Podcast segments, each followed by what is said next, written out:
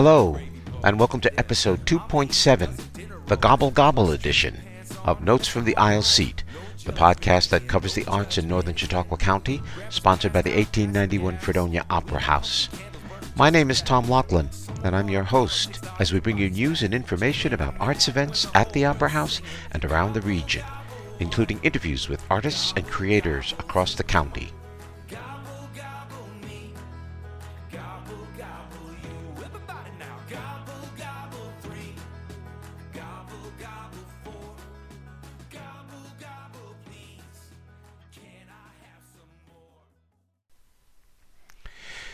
Ah, Thanksgiving. Now the most ignored and undervalued holiday on the calendar. Falling between Halloween and the various winter holidays such as Christmas, Thanksgiving has been all but ground up and spat out by the massive commercial selling and buying season that now begins on Halloween.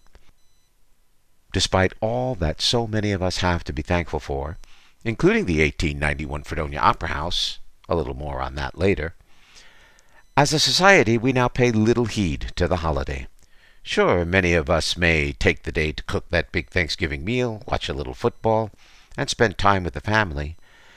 But there are very few visible reminders anymore of the holiday which used to mark the beginning of the winter holiday season between pre Black Friday sales, early Black Friday sales, Black Friday sales, post Black Friday sales, Cyber Monday sales, radios playing Christmas music, Christmas commercials, and store decorations that all start in October, Thanksgiving is a shadow of its former self. But here at Notes from the Aisle seat, we are all in on Thanksgiving. It was always my family's favorite holiday and this year we are gathering as a family for the first time since the pandemic started, and maybe a year or two before that. I can't even begin to tell you how grateful I am for that. One thing I can tell you right away that I am thankful for is to have so many wonderful arts venues in the area.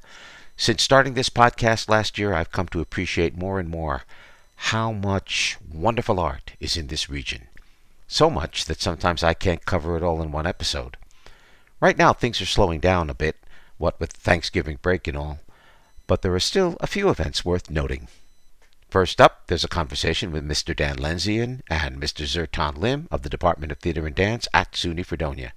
The department is producing its second Walter Glure main stage production this year, a drama entitled Radium Girls. Dan is the director, and Zertan is the scene designer.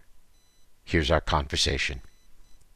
I am really happy to welcome into the podcast right now uh, two uh, colleagues from uh, the Department of Theater and Dance at SUNY Fredonia, where they're going to be doing a production of Radium Girls. The first is Mr. Dan Lenzian, uh, who is the director. Hello, Dan. Hello, hello. Great to be back. Good. And uh, I also have Mr. Zertan Lim. He's a first timer. He is the resident scene designer and production manager over at the department. Hi, Zertan. Hello. All right. So let's get it going. Um, Dan, obviously you're the director. You have a, a, major say in which shows you like to direct. You're developing. Um, uh, I, I, don't know if the word reputation is correct, but you are developing a, a, a reputation as someone who is doing uh, uh, much more modern work, and Radium Girls really fits into that that uh, slot there. So tell us how you pick, where you found it, how you picked it, why you picked it, all of those basic questions. Yeah, that's a great question, Tom. Thank you. You know, um, for me, I always like to just start and sort of see like um, what are the top plays that are being produced in the US right now? And Radium Girls kept topping the list. And whenever you see that, I always think, what is what is it about this play? What is it about this that's kind of connecting with both um, student enjoyment, and audience enjoyment, and also cultural conversation? And the show really is about um, the workers' rights, specifically of a, a, group of women that work in a radium factory or a radium dial painting factory. That's how they used to make watches glow um, from 1917 to 1928. And when I read it, I thought um, this is a great story. It's so timely in the sense that it connects to so many um, you know, contemporary issues like uh, I mean, you just choose one and, and it's there. And then um, I also though thought it was really interesting because the play is so highly theatrical. It's almost like epic theater where there are these short episodic scenes and they're contrasted between this sort of stark realism against this sort of like almost wacky commenty um, um, you know a fantasy world of newspapers and these characters that are commenting on newspaper so i thought um, i i was interested in the content i liked the form form uh, informs content content informs form and i just felt like it would be a great experience for students and designers and audiences here at fredonia now, the play itself is actually, you know, focuses um, uh, primarily, I guess, on three women, but it's not a three-hander. There's a you can have either a, a cast of twenty or thirty, or a cast of like nine. Which way did you go? I went right in the. I mean, I went a little bit above nine actually. There's about twelve or thirteen. Some characters I felt really strongly that they were played by one actor, like Grace or Miss Wiley, and other actors kind of double and triple. Um, I thought it. I thought it. Uh, it's written in the script that actors are supposed to change hatch, change costumes, play multiple different characters, and uh, I felt like um, that would be a great acting opportunity and a design opportunity for our students.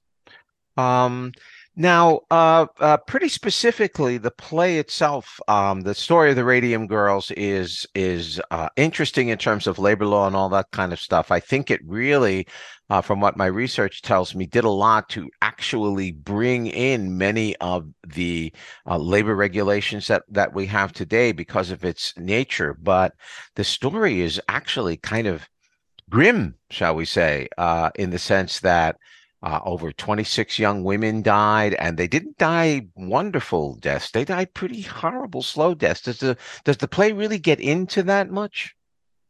Well, if you're asking, I mean, I think that audiences are going to feel a lot during this play. They're going to feel pathos. They're going to feel sadness. They're going to feel happiness. There are moments that are ridiculously funny that the cast has found and lived into. So for me, it feels a lot like life. You know, I, I would say um, that it's it's so multi-layered and multi-textured. I think um, um, there is uh, the, the actors talk about the things that are affecting them. There is uh, no um, makeup or special effects or anything like that. I wanted to stay away from that because I felt like the actors could tell the story. But I think that D.W. Gregory's play is amazing in the sense that it tells the story, but it also tells the story of Roeder, um, who was the factory um, um, uh, plant sort of um, manager and eventually president and owner, who um, um, makes the mistake of not seeing what's going on and kind of placing corporate profit over human, um, you know, safety.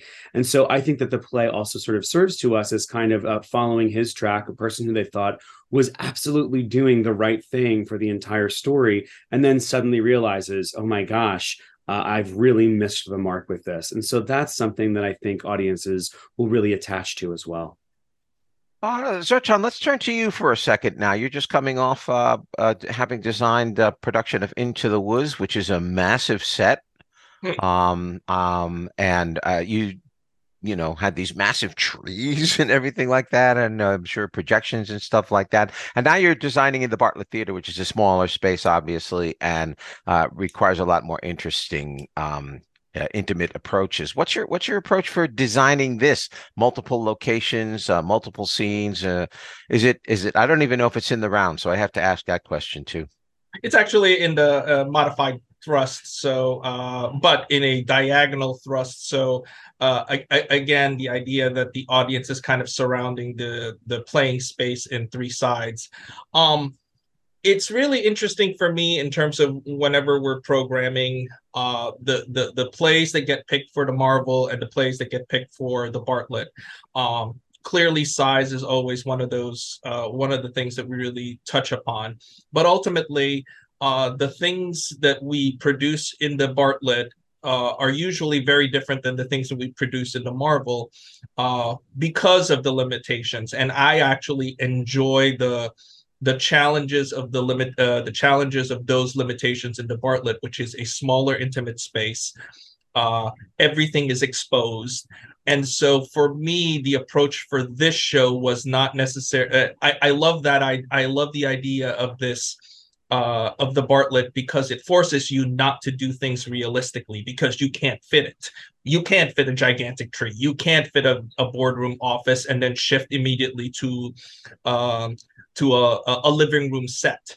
Um, and so part of my conversations with Dan about this was definitely this idea of okay, uh, I we need to I need to think about this not as individual locations, but okay, so what's what's the gesture what's the large overarching uh, uh, image that i want the audience to sit with and yet still allows for all of the action all of the locations and ultimately all of the staging that dan is going to accomplish. Um, one of the great things about this play is that it it it's real. It has it it's historical. It's happened which means there are lots of documentation and lots of images that i can just kind of sink my teeth into.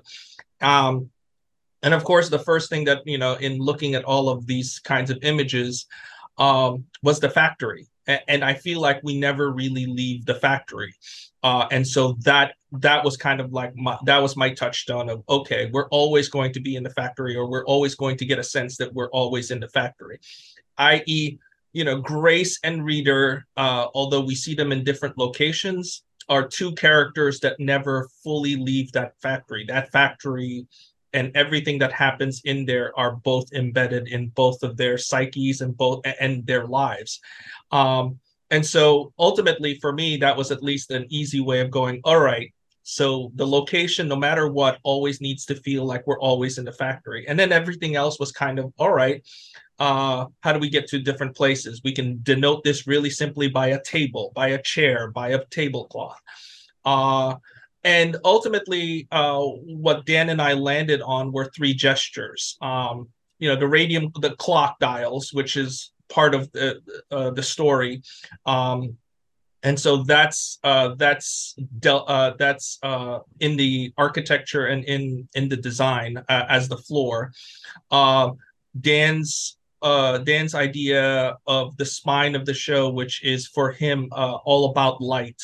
Uh, and how light penetrates, and both light as a figurative and a literal sense. And so that architecture of windows and doorways for me that I saw in the uh, in the factory made a lot of sense. And so I dealt with that in a very sculptural sense. And then ultimately the last gesture was this idea of again the the whole gist of the show of how the poison gets into the uh, into the female workers, which is these brushes that are dipped and are and they are told they have to you know uh, put a fine point to it by using their mouth because that's the most efficient way to do so. Uh, and so for me, I could not avoid that paintbrush being a part of the environment. And so, you know, Dan and I agreed on hanging about roughly uh, 350 paintbrushes in the space. Uh, again, these small paintbrushes dipped in green ink uh, that just basically hang in the space. Um, to encapsulate it. And so that's uh, those were kind of the three gestures. And then all of a sudden, we had a playing space, we had an environment that was flexible, and we had the opportunity for uh, the other designers and for the actors to kind of interact with it. And again, I, I love that that the Bartlett of provides us with that. So yeah, that's that's that's the short and long end of how that process went for us. Okay, let me get this clear. You've got 350 small camel hair brushes hanging from the ceiling. Mm-hmm. Are, and are the did you say the tips were painted? The tips were uh, we dipped the, the, the tips with green paint and some of the green and we've also have like glow paint.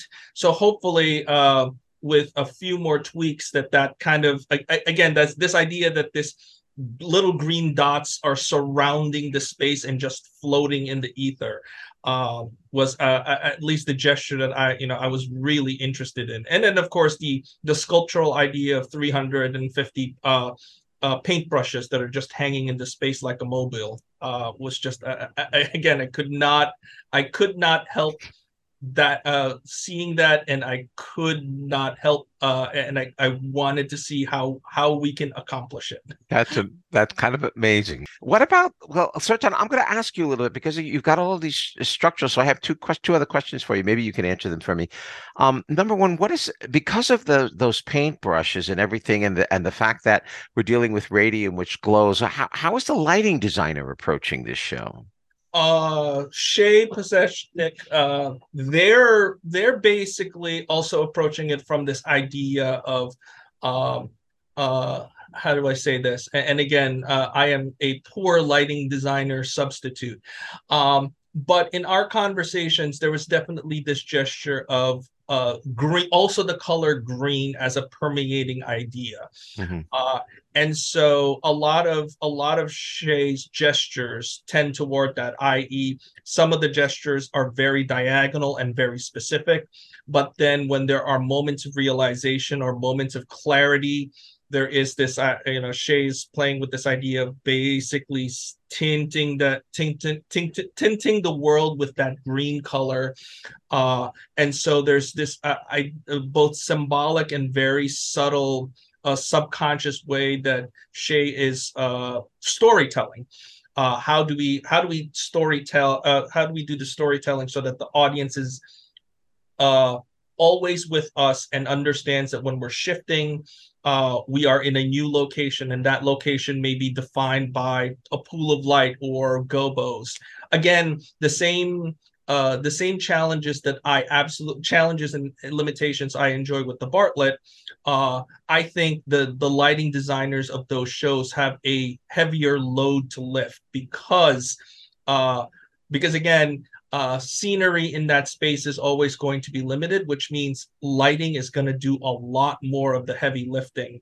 Uh, and so I love the conversations that we have about that and just the collaboration because, again, it's always, you know, if I'm going to put something in that space, I need to definitely have a conversation with the lighting designer to be able to make sure they have opportunities and they have options uh, and that i'm helping with the storytelling the Bartlett is a smaller space. How does that affect the acting, Dan? How, how do you how did you approach it as a director to get the kinds of performances you need for that space? You know, I think um, I feel so lucky to work and teach at Fredonia because um, I'm able to kind of work with students in the classroom who learn my vocabulary and learn my kind of method of doing things that then um, translates to the stage. So it's almost kind of like working in a rep company where I feel I can just sort of speak. I don't have to speak very much. Like sometimes too, like the like you can just hear the snap and all of a sudden the pace picks and they know like they just know so that's a um, um, a great thing about working with students and having kind of uh, uh, the sort of rep company relationship that we have um, at a university program that then does kind of um, plays in the evening. But what I would say is, I think like um, I love uh, the three quarter thrust in the Bartlett because it allows you to kind of make odd angles or odd choices, or you're seeing a different show from every single uh, seat. So you could see the show multiple times and see different things just because the way that it's staged. Um, I, I really appreciate that. And I'm also going to say that, uh, you know, uh, you have to sort of fill a larger house when you're in a large proscenium stage. And sometimes subtlety needs to be kind of sloughed off for clarity, right? The person in row X needs to see what's happening upstage left um, in a way that doesn't happen in the Bartlett. In the Bartlett, you're never more than what Zertan. I mean, math is certainly not my strong suit. So 30 feet, 20 feet away. Oh God, much smaller. Uh, like the uh, 10 feet is like. Thank God I asked, right? Because then people would be thinking they're going to be 30 feet away and they're 10. But um, you're so close that you can literally see the performers breathe.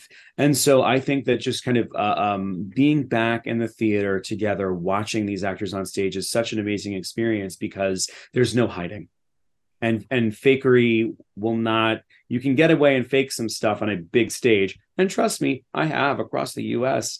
Um, done that. Uh, but in a space like this, thanks, Tom. That was a joke. Thank you for leaving me hanging and not laughing. Well, I'm trying not um, to laugh in the middle of your talking, but you know, I mean, I'm just that's the point. The, the viewers want to hear the comic banter, or the, the listeners want to hear the comic banter. Well, I'm just as guilty of it as you are, except I've been doing it longer than you have. So you yeah, know.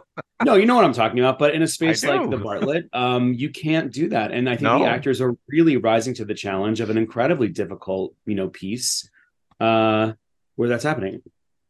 Now, I'm going to ask both of you one, one, one final question. Um, um, and uh, the play actually is an historical play. It deals with an historical reality, and I'm wondering how you incorporated the historical reality of the situation. So, for example, Dan, um, uh, how you know these these characters actually lived. So did you incorporate any are your uh, three major actors your principal actors um, incorporating any of that? Zertan is there any kind of you know historical callback in this in the uh, scenic elements that we'll see? Any of that going on? We'll take dan first and we'll jump to zertan the play is not realism. It is historical in a sense but it is not um, uh, documentary theater or um, anything like that that says it is realistic. So i felt it really important to allow the give the actors some freedom around the given circumstances of the play in the same way that we would approach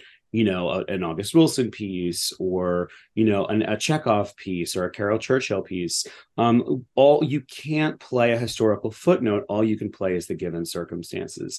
I also felt like it was really important to um, cast an incredibly diverse cast because the the story of the play and, and, what has happened in the play has affected all people uh, throughout the the world. is happening now in Flint, Michigan. Happened with the Dakota Access Pipeline. So I felt like bringing um, many different voices uh, to the play was really important, and that's how I cast it. And I think um, the actors are so beautiful and brilliant in the roles. Zertan? Uh, for me, it was kind of uh, the, the most important element for me, and, and, in terms of my research, other than the warehouse, uh, those warehouse images, I ultimately gravitated towards all the images of the the women workers and all of these kinds of pamphlets of hey, uh, showing the women, uh, showing the women workers painting the dials, and all of these like really beautiful, beautiful images of of these photographs that in retrospect all you are looking at going wow that is they're they're putting poison in their mouths. Uh, and that uh, and so for me the gesture the uh, the most important thing for me was the paintbrushes and the tra- uh, these wooden trays in which these uh, dials came in. Uh, those i wanted to be as real as as as as accurate as again in the same gesture as dan said um, it, it, we can only get as real as possible. Uh, so for me, it was the the gesture of the the scale, uh, the gesture of that shape, the gesture, the the the the feel of it, and then basically from there, uh, gravitating out of that you know the the realism or at least the the the, the historical accuracy diminishes or at least um, gradient uh, it, it, it's uh, an ombre of uh, uh, uh, how real and then how how theatrical and then ultimately how gestural uh, and so but for me it was always from you know that that paintbrush was the most real that i wanted and then everything else that radiates out of that uh, is in this gradient. And so uh, that that to me was the most important thing. And so um, to be able to have that thing that the that the actress actors are playing with and using be the real thing or at least uh, be in scale to what those women uh, used and then of course that gesture repeated uh, 350 times over in the space was for me what uh, uh, what encapsulates the the the piece and the realism for it. Great. Okay, I you know as always I'm always get fascinated by these interviews that I do because uh, they always lead to more uh, questions and interesting conversation. But you only got a limited time, so I'm gonna have to cut you guys off there. But I really enjoyed it. I would be remiss, however, if I didn't mention that uh, uh, Dan had a very very successful production of the play Burst in Buffalo at the Alleyway Theater. Uh, got a lot of um, uh, notice up there, so congratulations to you, Dan, for that. And Thank you. Thank you. You're, you're welcome. You're welcome. And uh, Um, I look uh, uh, forward to this is going to be like the first week in December. This show, right? So Mhm. we'll all Mhm. look forward to uh, to seeing this production because it sounds terribly, terribly interesting all the way around. Gentlemen, thank you so much for your time. Um, take care. Get some rest before it all goes uh, down. Okay. Thank you. Thank you very much, Tom. Radium Girls runs Thursday through Sunday, December 1 through 4. Thursday, Friday, and Saturday evening performances are at 7:30 p.m. and the Saturday and Sunday matinees begin at 2 p.m. Tickets are $20 in advance, $25 at the door for the general public, and $5 in advance, $10 at the door for students. You can get your tickets online at www.fredonia.edu backslash tickets or by calling the box office at 716-673-3501. So fill your plate and fill your drink and fill this house with family. The kind of love a thousand miles can't wash away. Cause the older that I get, I see life is short and bittersweet. Thank God for this Thanksgiving Day. As I've already mentioned, I am extremely grateful to the 1891 Opera House for allowing me to take on this podcast. It's such a treat to be able to talk to performers who come to the Opera House, as well as old colleagues from SUNY Fredonia who are such experts in the world of fine arts. I'm thankful for my regular, dependable contributors such as Alberto Ray, Dan Ehas, Robert Strauss, Julie Newell, Dan Lenzian, Hyla Stelhorn, Paul Preston, and so many others who offer me their time and expertise to discuss offerings at the college and at the Opera House. I've gotten the chance to interview people like Ted Vigil, Tom Paxton, Greg Cahill, Emilio Palame, and Pete Coriali, as well as local artists like Tina Rausa, Marcia Merrins, Ben Sheedy, Phil Hastings, Audrey Dowling, and Sarah Baker Mahalik. Most of all, I am thankful to all my listeners who take the time to download and listen to this podcast. As of this recording, there have been a grand total of 980 downloads from the Podbean site alone for this podcast, not including downloads from other podcast apps like Apple and Spotify. While those aren't Joe Rogan numbers, I am grateful for every single one of those downloads and listens. I'd be even more grateful if, the next time you give this podcast a listen, you introduce a friend or colleague to this podcast so that we can not only grow the listener base, but also increase membership and support for the 1891 Fredonia Opera House. Not to get all PBS on you, but we depend upon your contributions to stay open and in operation. We all thank you for that.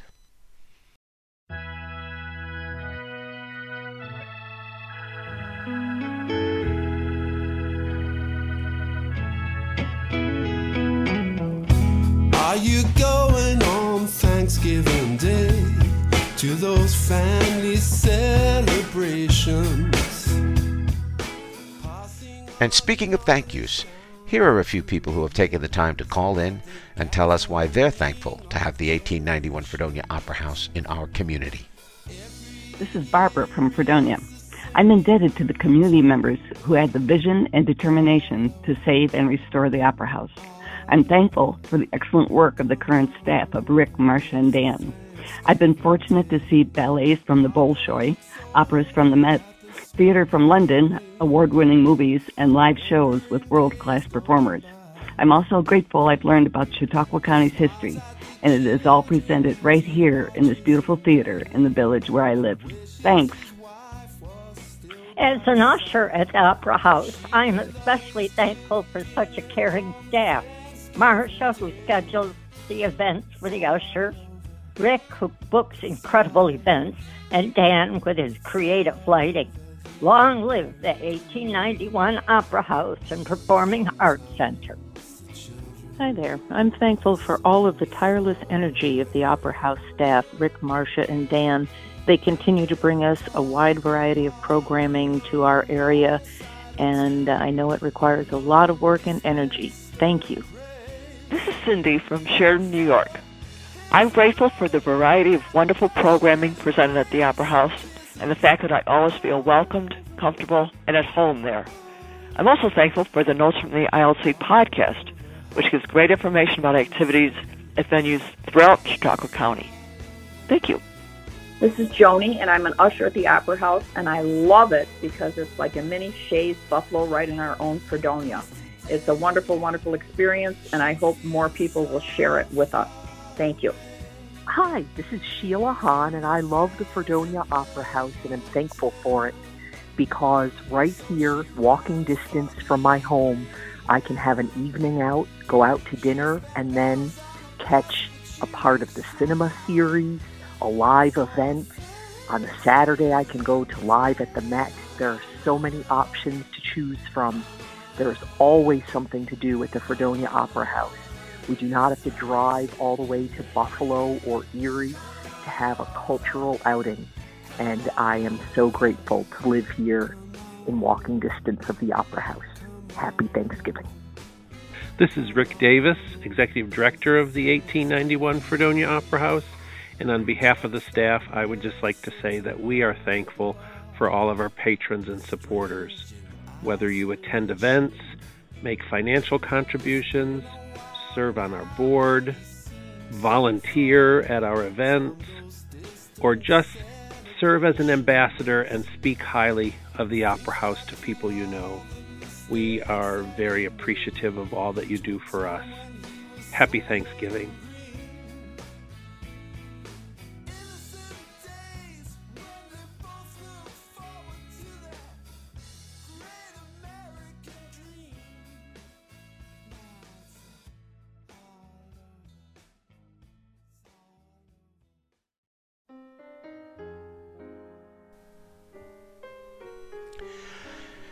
Here's the arts calendar for November 23rd through December 8th.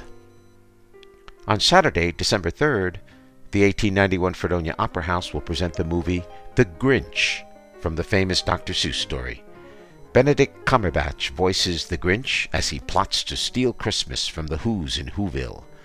The animated film will screen at 4 p.m.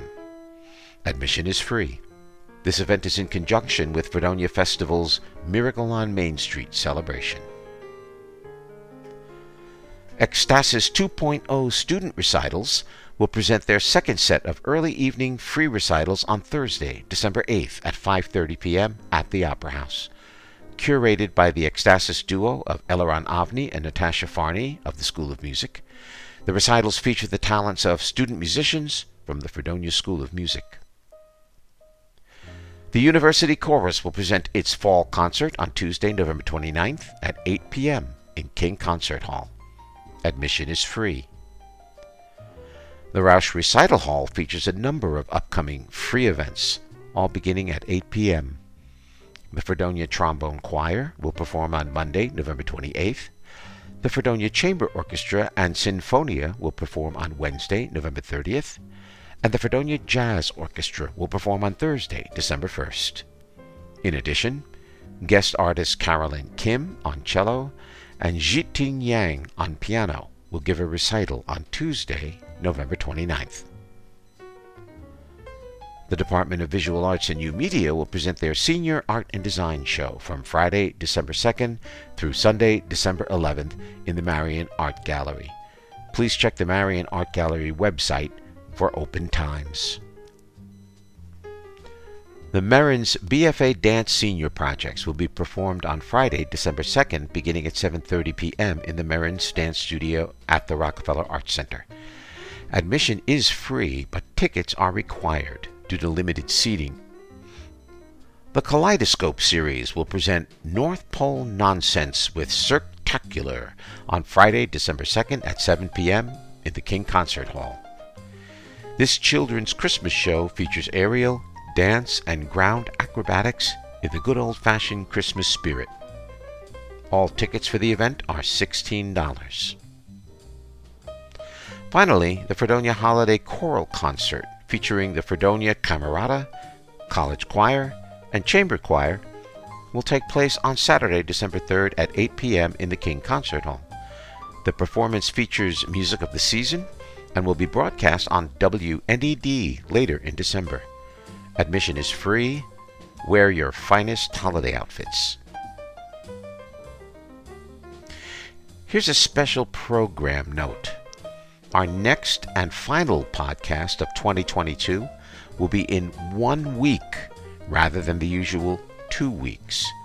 Episode 2.8 will drop on Wednesday, November 30th, 2022, so that we can feature upcoming events in early December in a timely fashion. Be sure to mark your calendar for that special release date of November 30th for episode 2.8 on your calendar.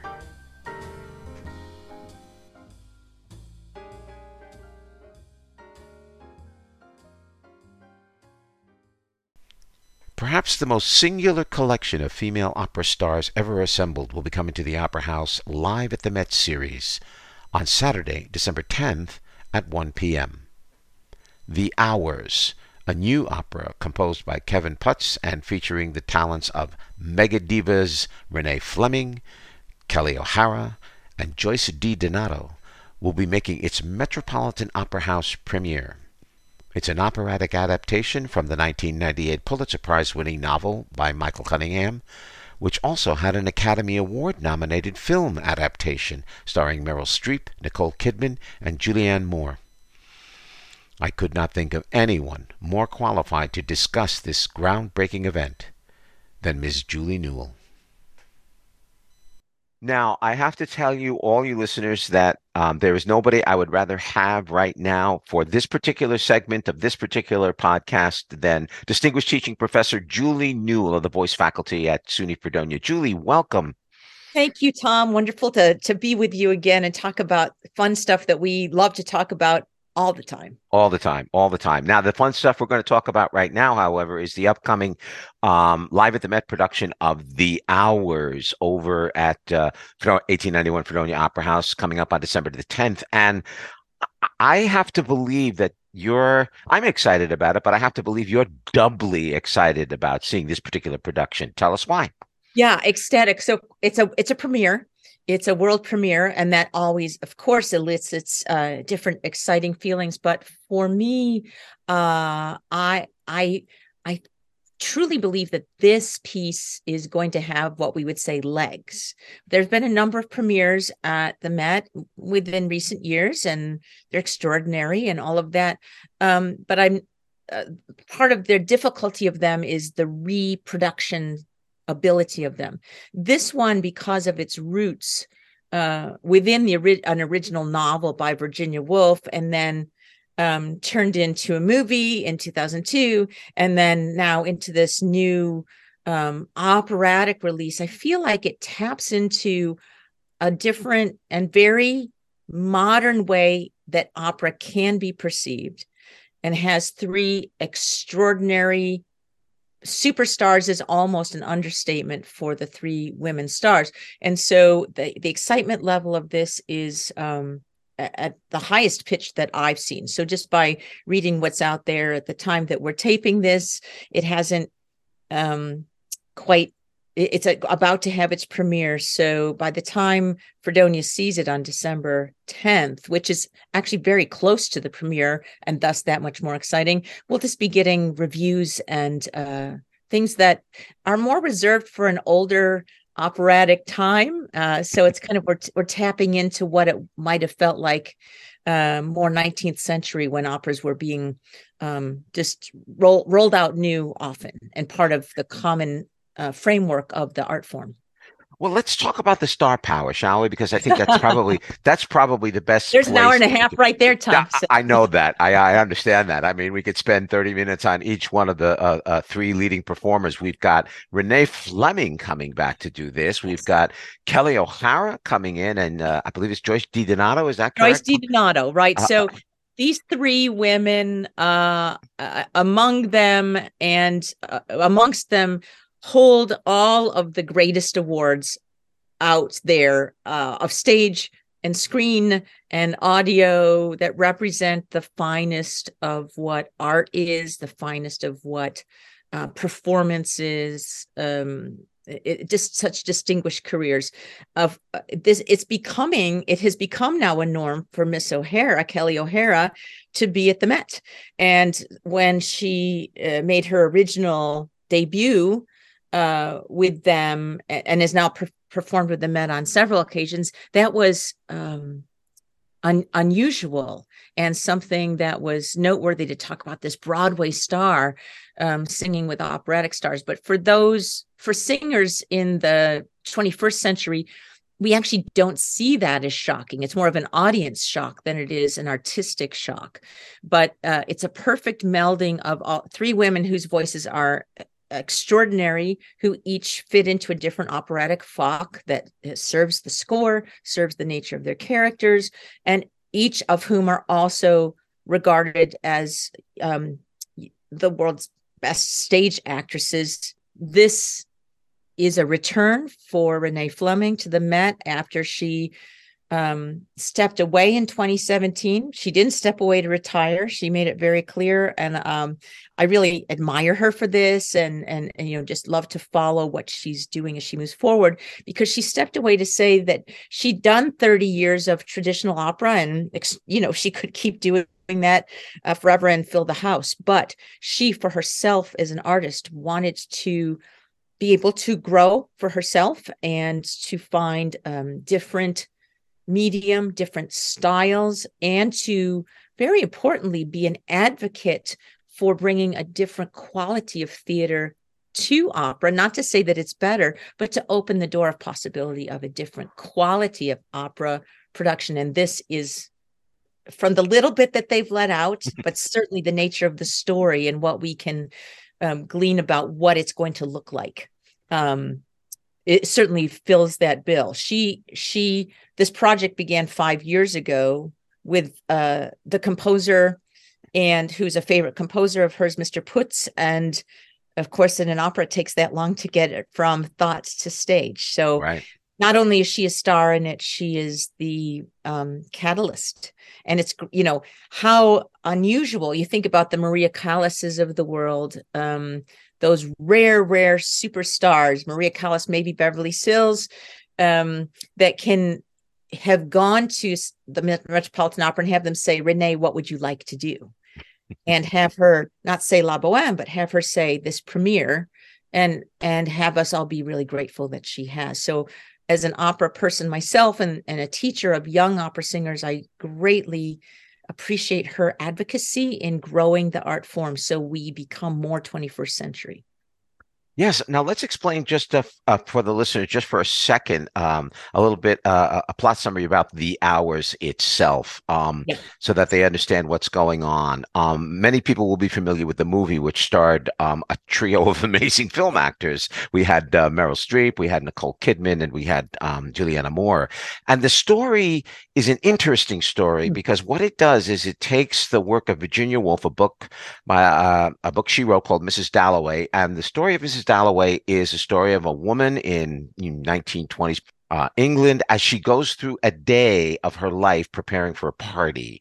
Um, so you have Virginia Woolf writing this story. You have uh, I believe it's a uh, Joyce DiDonato who's going to play. No, no, no, it's Kelli O'Hara. No, Joyce DiDonato plays Virginia Woolf. No, Joyce DiDonato plays Virginia Woolf, and then uh, Kelli O'Hara plays um, Julianne Moore role of Laura Brown, who's a 1950s homemaker in L.A. and unhappy, who is um, well obsessing and and has terrible anxiety bouts as we look at it now today but no one was advocating for her at that time and she just has her book of mrs dalloway and so yeah and she's, she's and, and she's and she's reading it and, yeah. and then clarissa who is uh, Renee Flemings, is actually living it because yes. she is about to give a party, and in many ways, that her day parallels that of Mrs. Dalloway right. as she lives it and visits her her uh, uh, friend Richard, who is uh, uh, suffering from AIDS, dying from AIDS, and um,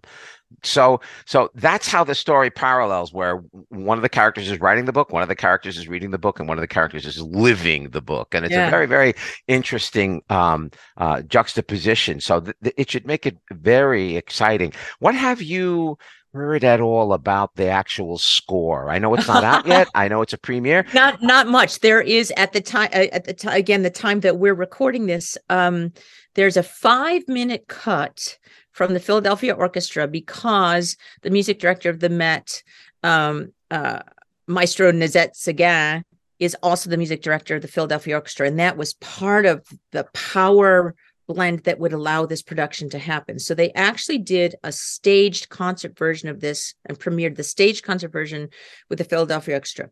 There is a five minute clip that you can go to on YouTube that's him in a rehearsal, which is actually fascinating to see the Philadelphia Orchestra in jeans and, um, you know, their Nikes playing the stuff amazingly uh, to have a sense of what the score is. Um, uh, what I'm gleaning from what I can find out at this juncture is there's not as many time specific references or or borrowing borrowing styles of music that mm-hmm. would that carry you from one time frame to the other. The reason i think at least from the little bit that they've re- released at this point, is that they do only refer to a, a portion of the Laura Brown music, which is the 1950s LA, that has jazz-ish, pop-ish, more elements in it that give us a sense of what that time period in, is. But um, Renee selected this composer, and she speaks um, quite completely about this. There's a recent Vogue article that just came out about this premiere, and she talks about why she loves his work so much and uh, a sweeping quality of the vocal lines. And he speaks in turn about why he loves to write for her and what he loves about the the the the, the flow and the natural legato and the beauty of her highest range, but also a, a, color in the darker part of her range. And so it it seems to me that it's going to be beautifully vocally written, something that singers love, even if it's a harmonic scope that is, you know, more unusual or, or not straightforward. But it's very thick orchestrally from the little bit I've heard. But again, that's a tiny clip. So I'm I can't wait um, to have it revealed uh, as well. Well, I can't. I have to imagine that it's going to be highly dramatic because the story, the stories themselves are all highly dramatic. You get a a, a great deal of. There's a great deal of operatic intensity, even in the film and the novel, yeah. and within Virginia Woolf's life and everything like that. So it's almost as if this whole thing was made to be put into operatic form right and going back to its its original forms it's even at a time when virginia woolf was trying to um, kind of corral her own emotions corral her life get her life to be more if you will quote unquote normal. One of the things i find fascinating about an important shift in the movie rendition of the book and that is then carried over into the opera is what richard the friend for whom they're having the party who's dying is dying of AIDS in these more contemporary versions. And there's also reference in um, into the story that Clarissa, Renee Fleming in this case, had um, had a relationship with Richard before. And so there's this other very, very fresh emotionally for those of us living today, um, a fresh emotional understanding of this person's passing, and all of the questions that arise from this clarissa is living uh, she has a, a, um, a, female partner and they're having a little trouble in their relationship so there is all there's all of this weightedness of expectations of relationships uh, virginia woolf and her rather quiet husband laura mm-hmm. brown and her going through the motions. Husband they're not really happy but on the on the outside they look like they could be in a 1950s dick van dyke you know um comedy. And then the complexities of 21st century um relationships and um love is love and loss is loss. And i i can't wait to see that and how that's scripted into music. I have a feeling that it's going to be uh, like a, a tear rending kind of score that um that many many of us you know just it's a contemporary thing that we all um are surrounded by that hasn't actually been spoken to all that much not on stage even but even in normal society if you will yeah, I, I, I can see that coming. I mean, it, it, it does sound like a, a tremendous thing. We didn't get. Let's talk just for a second about um, uh, Joyce DiDonato because I don't want to shortchange oh. her in oh. terms of her voice and her vocal quality. Mm-hmm. Most of us, I Kelli O'Hara, Renee Fleming. Renee's a superstar. Kelli O'Hara's a Broadway superstar. Joyce DiDonato, a little under the radar, maybe, but uh, not for opera people. She is the people. mezzo, met, the, the mezzo of the the age. Said, you know, she has reviews that say this is the opera singer of the 20th century. Um, an American, uh, grew up in uh, Kansas, uh, graduated from Wichita State, which has an uh, exa- has always had an exemplary opera program. She's 53 now at the real peak of an operatic career. And um, Tom, you'd appreciate this. You and I often talk about the difference between um, non non musical theater whether that's opera musical theater straight theater if you will and opera and in you know techniques and physicality. We've we've both you know taught people and dealt with the differences of that. She um is so easy moving in and out of any of those genres. There's a quality that she has that is highly theatrical and then she sings. So it's like you don't say this is an opera singer who is an amazing actress you I, I, even when you look at her and you look at her promotional materials and such this is an actress you know this is a this is a you know broadway you know theater tennessee williams deeply embedded actress. And then you find out that she opens the mouth and has this a, a glorious voice grammy award winner you know every possible audio recording kind of award that you could win. She she has gleaned and is in the prime of her career. So these three powerful women um also set the stage for a change in the perception of i'll say opera for certain but dare i say power in production. Mm-hmm uh, of any genre. But uh, uh, opera, by its very nature, because the majority of the canon is older fashioned in the nature of stories, uh, you know, there's a femme fatale and somebody's dying, as Renee even says in one of her reviews. She says, uh, "Well, I get to play somebody different than someone who's happy and then suddenly dies, like gets stabbed or dies of tuberculosis, or you know, that that uh, something that a full lyric soprano." a dramatic soprano like she is, you know, experiences in those roles. I, I don't want to say that that stereotype has has purposefully been carried down over the years. We we've gotten past that in the last last couple of decades. However, I will say that this power force of women who are in and of themselves powerful artists, and we admire them for their leadership and advocacy as artists when you put them together and know that this was created by the leading soprano who selected the people that are involved really really turns the table on what's going to be possible and breaks down i i and for it to be at the metropolitan opera which is highly traditional which is a, a lovely thing as well really speaks volumes about where we're going to be able to go uh, and all of the creative possibilities that this door opens. You are so excited, Julie. I, I am. I, I am. I, I was going to. I was going to ask you the questions. What What does this mean to you, both as an opera singer and as a woman? Oh. But I, I think you've already answered that question. yeah. No. It, it really. You know, as I these are all. I'm. I'm Renee. Uh, uh, we believe it or not. Uh, Renee and I sang at Artpark when op, uh, Artpark had a uh, she'll even remember this pleasantly, God, if she even hears this. But um, uh, uh, there, when Artpark had a repertory opera company, this is back in the late seventies, early eighties. Um, she and I were were there the first summer together, and you know, tooled around Lewiston and went to Niagara Falls late at night and did things that 22 and 23 year olds do. Um, so we're of a similar similar age, and um, and I admire all three of these women for uh, because I there is a strength that they have to have to have um, achieved the honors that they've achieved. It's true for every artist, most certainly, but um, um, they have had to sort through some in their in their age bracket they've had to sort through some sexism along the Mhm. way some challenges and have done so with grace and poise and dignity and intellect um Much and- like your much like yourself, Julie.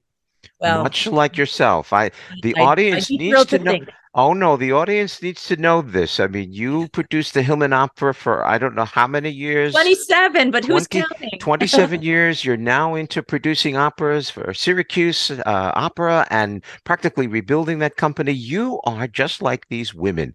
You are you are trailing that, blazing that trail, and you know. So I can understand why you relate to these women because you've been doing it yourself, Julie. You've been doing it yourself all these years. Thank you. And I'm going to send the love back to you here. So, um, truly, Tom, you know, in my earliest days, I was a newbie when I first came to Fredonia. And, um, gosh, I would have never thought that I was ever going to produce anything or direct anything. That was that was the farthest thing from my mind. And so, being able to have mentorship and um, be treated with respect that I could really understand what all this was through a theatrical lens first and then a business lens later. I I toss that thank you right back to you. You're more than welcome. Now, one more question before we go. Um, this is going to be an event. Yeah, right? dress up. yeah, you got to dress up, but uh, but you were you were telling me before we actually got on got on uh, the recording um, about what kind of an event this is going to be in New York. It- it- just Oh yeah. Yeah. Yeah. Well, wearing our, you know, wearing my producer hat, I I never used to care what ticket sales were, but now I care. You know, I'm always looking up how many tickets have been sold and how much are they. So for the opening, it's a four thousand seat theater. They have 257 tickets left. There's if you want to go, well, this, you'll hear this afterwards. But they'll there, you could still get two seats in the family circle in the nosebleed for eighty nine dollars each. Or there's still two seats left in the orchestra for $935 each.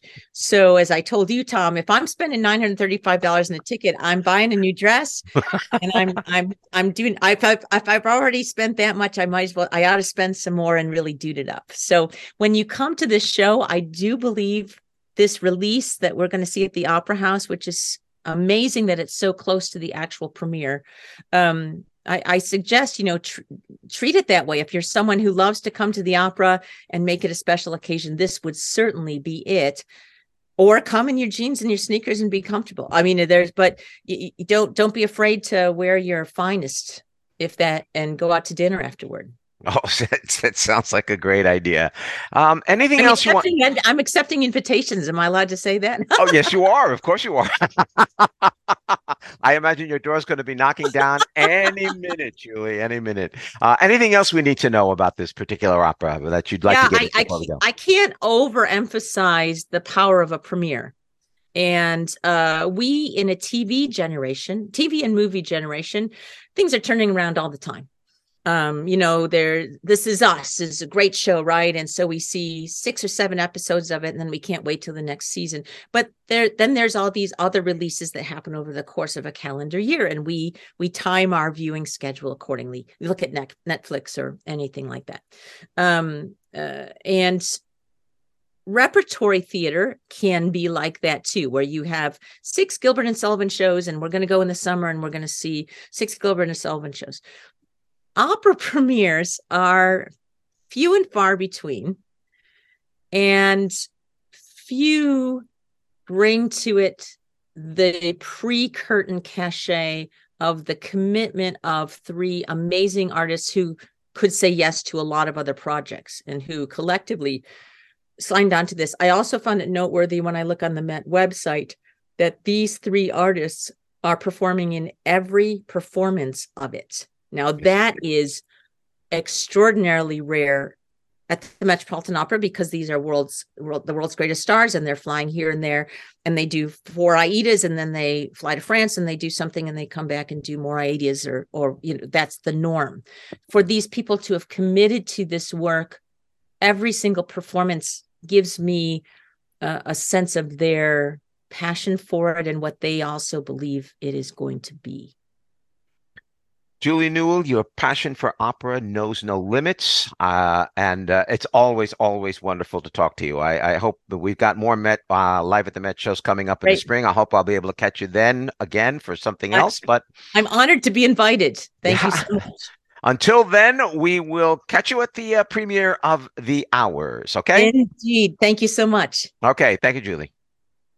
Be sure to catch this remarkable event on Saturday, December 10th at 1 p.m. live in full HD and stereo sound. Tickets are $20 for the general public, $18 for Opera House members, and $10 for students. Get your tickets online at www.fredopera.org or by calling the box office at 716 679 1891.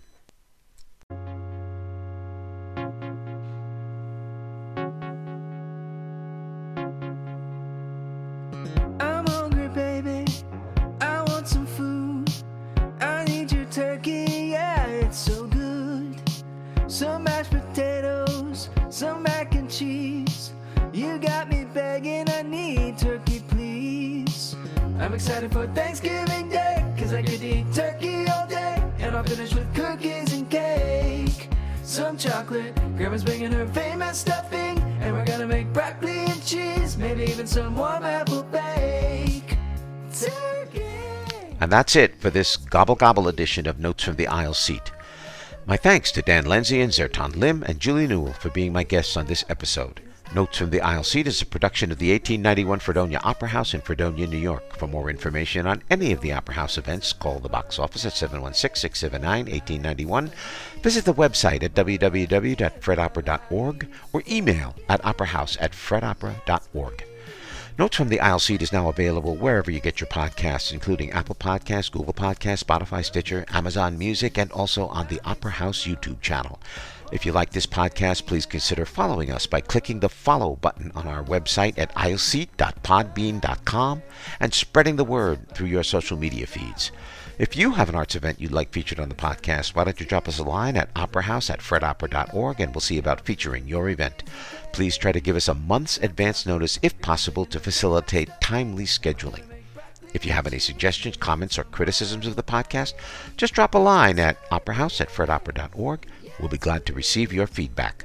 Our next episode will be in one week, not two, but one week on November 30th, 2022.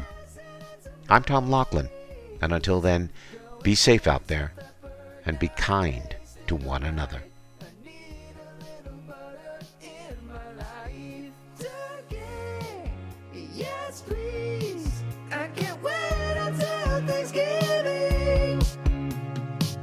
I want some pumpkin pie now, cause it's so super sweet. Don't let nobody eat it unless that somebody's me. Cover it in whipped cream, there ain't no other way. Pumpkin pie is better than, well, almost anything. I don't want no salad, no. I don't need no vegetables. Fill my plate with all the good stuff, but especially the turkey. Yes, please.